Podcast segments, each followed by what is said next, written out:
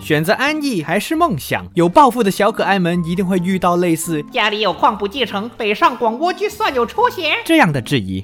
但我是这么想的：待在父母身边，享受他们提供的房子、车子，听从他们的安排结婚生子，这样的人生确实比一个人独自在外打拼容易很多。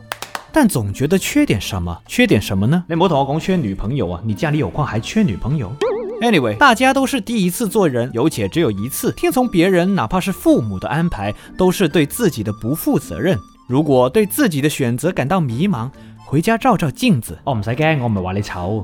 和镜子的人确认下眼神，发自内心的询问镜子那个人是想要安逸生活，还是愿意为梦想不辞劳苦。说到底，不管是继承家里的矿，还是蜗居北上广，任何一种直面内心的选择都是正确的。任何一个有勇气做自己的人，都是有出息的人。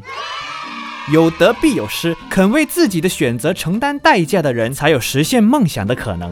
祝大家春节快乐！想听更多好听的声音，来荔枝找我，我系尴尬，我哋下次见，耶！